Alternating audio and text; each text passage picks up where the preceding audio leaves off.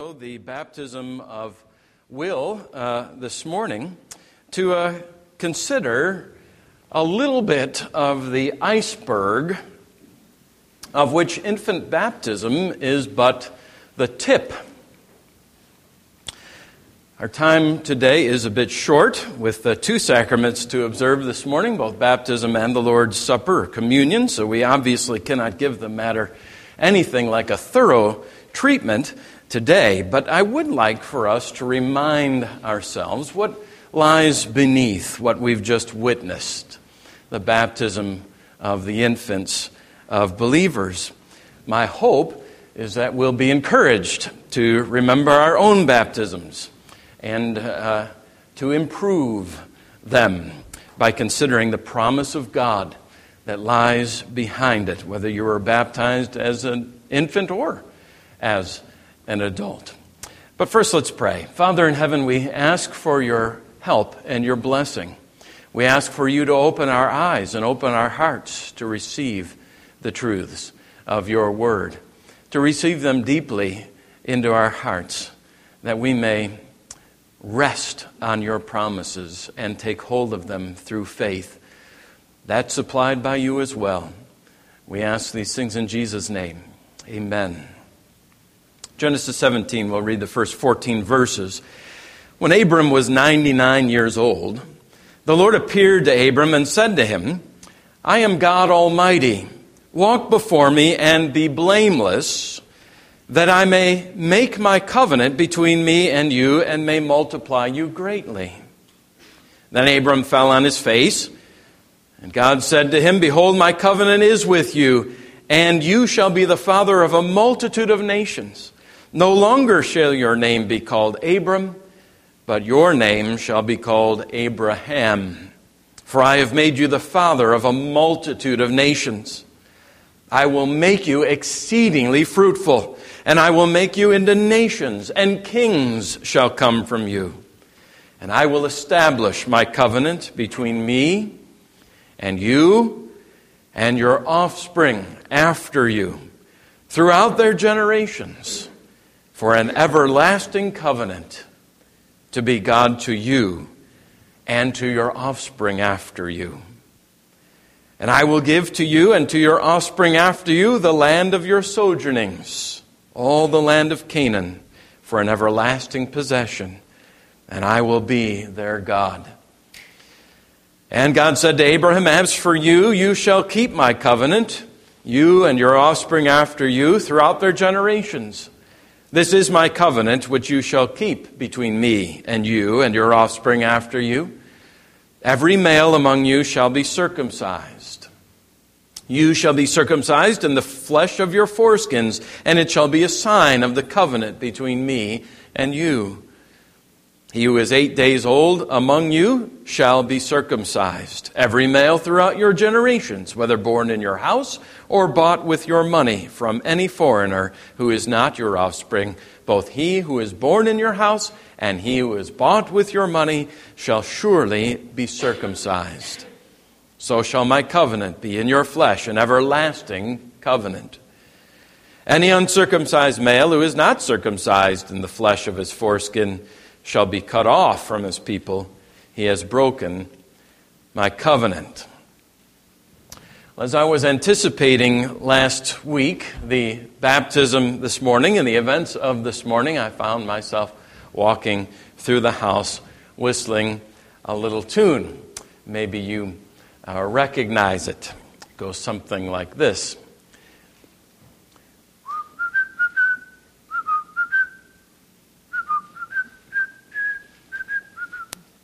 Recognize that tune? Can you name that tune? Father Abraham had many sons.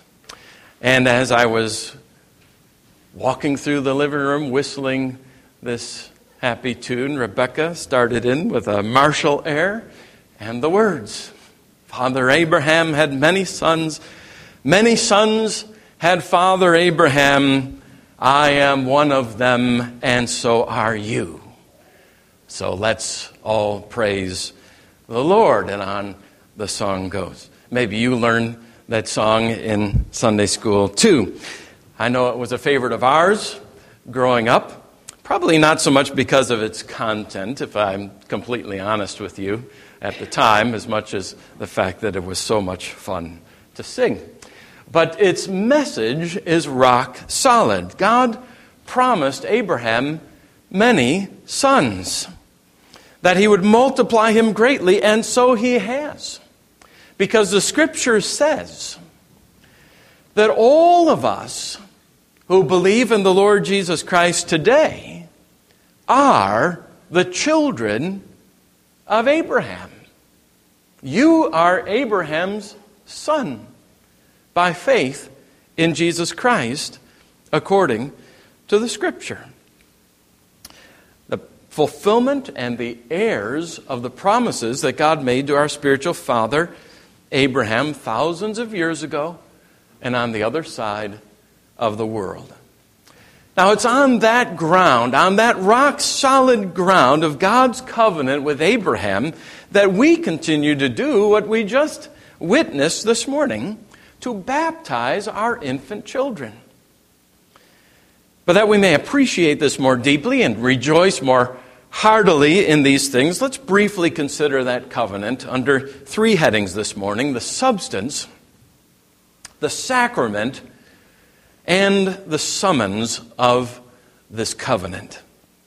First, consider the substance of God's promise to Abraham, to this man whom God chose strictly and for no other reason than for God's mercy and grace to be the father of his people. God made this promise, verse seven. I will establish my covenant between me and you and your offspring after you throughout their generations for an everlasting covenant, to be God to you and to your offspring after you. Now, what is being God to you but the very substance of salvation? Right? Of eternal life. In covenantal terms, God is saying, I will save you. You will be mine. You will belong to me, and I to you. That's the very core of the covenant, and it's the very core of salvation itself. God is our God, and we are His people. The crisis of the lost, according to Scripture, is that they are precisely without God, separated from God. That's their problem. Not so the children of the covenant. God is their God just as surely as He is our God. That's what it means to be saved. For you and for me today, and for the whole Christian church.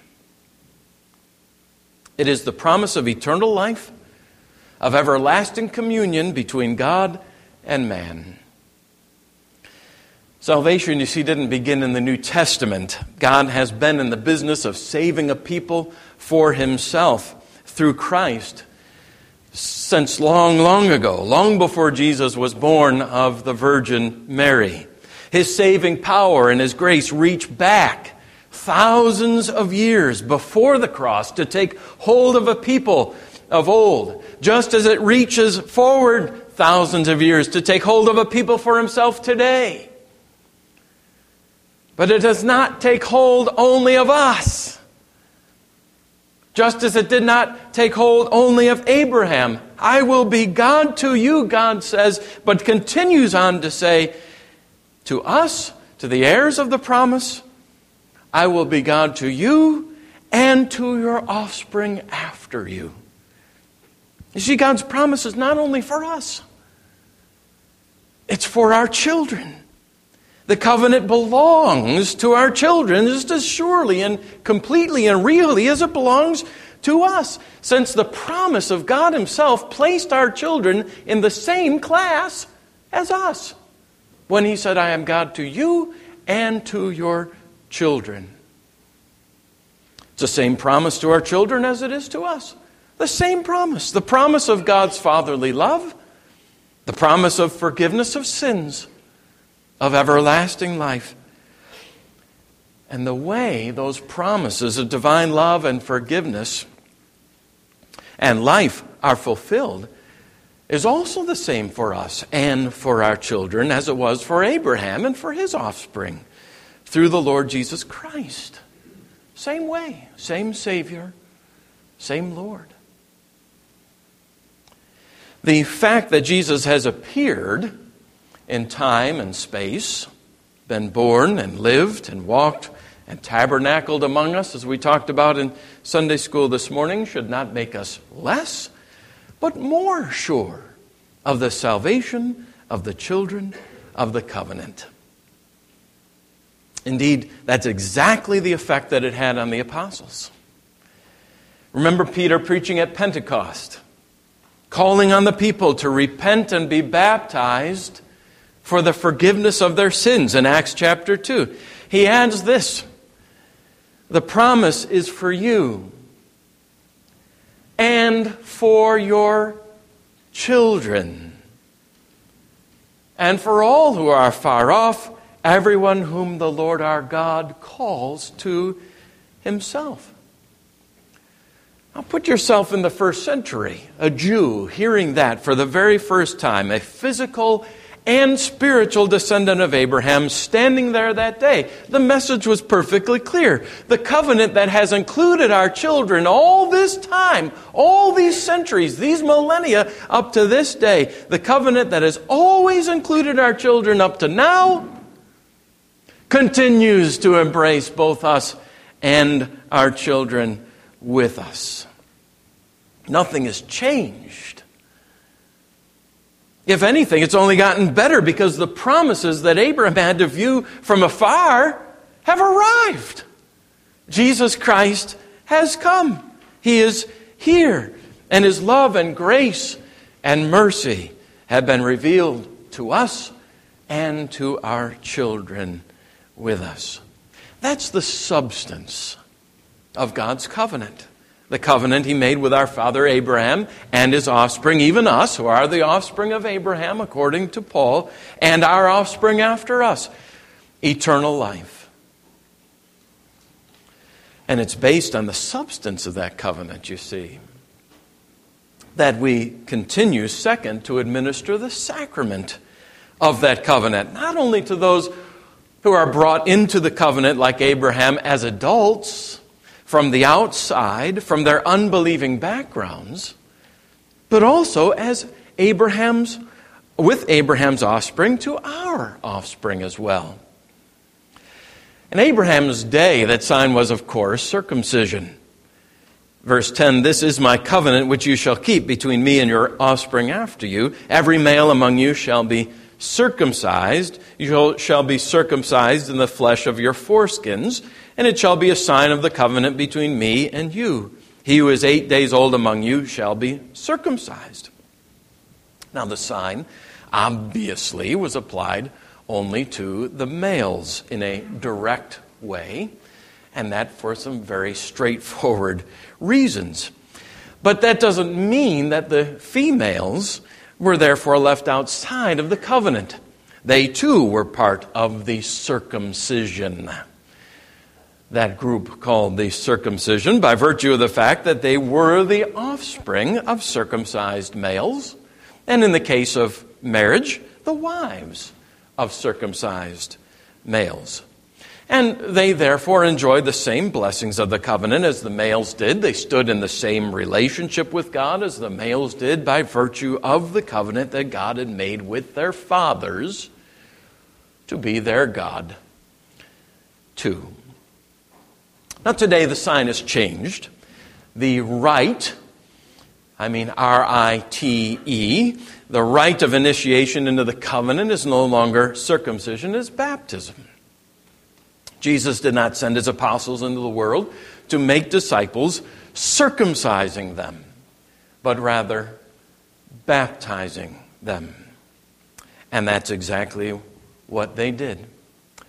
And it surprises us not in the least to read that as they did, they baptized not only individuals,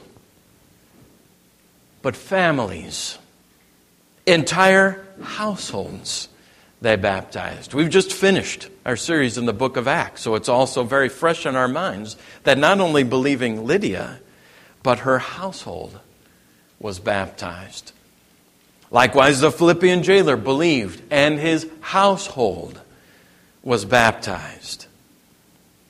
And Cornelius's, and in First Corinthians, Stephanus's. Of course they were. Of course they were. Because God's modus operandi has not changed. God has not changed. His promises have not changed. He is God to us and to our offspring, to our children. Because the substance, you see, of the covenant belongs to them. Therefore, the sacrament of the covenant belongs to them. It's on that basis, you see, that believing God's promise and following God's pattern with Abraham, and it seems to us the pattern that continued with the very first families who entered the early Christian church in Scripture, that we baptize our households, including our children now, just as Abraham circumcised them then, and that for the very same reason. They are in the same covenant. He has promised to be God to them just as surely as He promised to be God to us. We might put it this way. The sacrament follows the substance. Where the substance of God's promise is found, the sacrament follows the substance.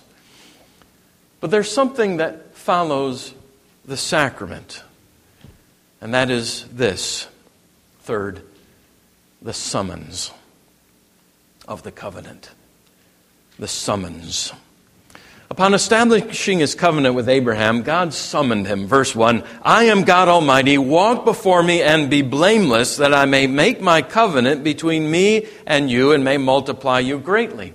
And then again in chapter eighteen, we didn't read it a few minutes ago, but there in chapter eighteen, upon visiting with Abraham with the news that uh, Sarai, his wife, would bear a son in his old age, God says this in verse nineteen of Genesis eighteen.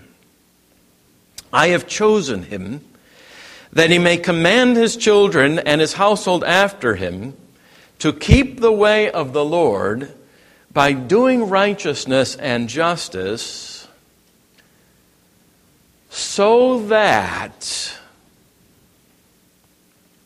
the Lord may bring to Abraham what He has promised him. So that the Lord may bring to Abraham what He's promised him. You see, there's a summons here. There's a summons of God's covenant. It's a summons to parents. Command your children to keep the way of the Lord by doing righteousness and justice. Parents, why? God says, so that, so that I may bring what I have promised to your children. Parents, mothers, fathers, and you future fathers and mothers, here is the summons that God issues to you. Walk blamelessly before the Lord and command your children to do the same, so that the Lord may bring what He has promised. Now I hasten on to add that He does not say, walk perfectly or even walk sinlessly before the Lord. That would be a summons sure to send every parent in this room into immediate despair. It is the righteous parent's deepest grief that at his very best, his or her parenting is laden with sin and with shortcomings, and yes, even failures. But it is not to sinless parenting that God summons you, dads and moms. It is blameless parenting. The kind of parenting that acknowledges sin honestly before God, and when appropriate, even before their children. You parents here who know what it's like, maybe you shared in this experience of having to get on one knee and ask your children to forgive you. Blameless parenting, the kind of parenting that acknowledges honestly before God and before others that we have failed and we will fail. Parenting that seeks forgiveness when we fail, that repents, and that is ever striving to walk before the Lord, replacing sin with new obedience and leading our children to do the same. That's why at the baptism of our children, even though what this is, what baptism is, is a transaction really between God and our children. Why, parents, on the Sunday when your children are baptized, your main uh, purpose, your main reason to be here is to get that child to church to be baptized, because this is God's transaction with them. But I say that's why we parents do make our own vows too at the baptism of our children. Not because we are the ultimate source of our children's salvation. No way. No way. Only God, only Jesus Christ is the ultimate source of anyone's salvation, yours or your children's. Not ultimately, but instrumentally. Instrumentally, you are the source of your children's salvation. Not ultimately, please, but instrumentally, you give your children spiritual life, just as instrumentally you gave your children physical life. Not ultimately, of course. You were but the instruments of giving them physical life. And not ultimately, but instrumentally, you pass along spiritual life to them as well. And that shouldn't surprise us. There's nothing controversial about that whatsoever. We see this pattern all the time and everywhere. The evangelist is the instrument of bringing salvation to the lost. Ministers are the instruments of leading their congregations to Christ. Parents are the primary instrument of passing along the blessings of God's covenant to the generation that is rising in their home, in his or her home. So that, the Lord says, so that I may bring in their lives what I have promised. Now that, my fellow parents and church, for we all have a role to play in this, don't we? You know who taught my daughter? Father Abraham had many sons, many sons had Father Abraham. You know who taught her that song? Joy Ware, with her guitar. We all share. We're all instruments in our children's lives, in the lives of this congregation. We all are under this summons with the parents in our congregation, this summons and responsibility. How in the world, how can we possibly rise to this task? Well, the same way we rise to any of the great tasks to which God summons us. By grace. By grace. It's only by God's grace that we can even begin to follow God's commandments. Remember the great church father, Saint Augustine? Remember his famous line, Command what you will, O God, but give what you command. So even the summons of the covenant sends us right back full circle to the grace of the covenant. Grace by which alone we are saved. Grace by which alone our children are saved. Grace by which alone we lead our children to salvation, or more accurately said, to their Savior, to our God and to theirs. Amen.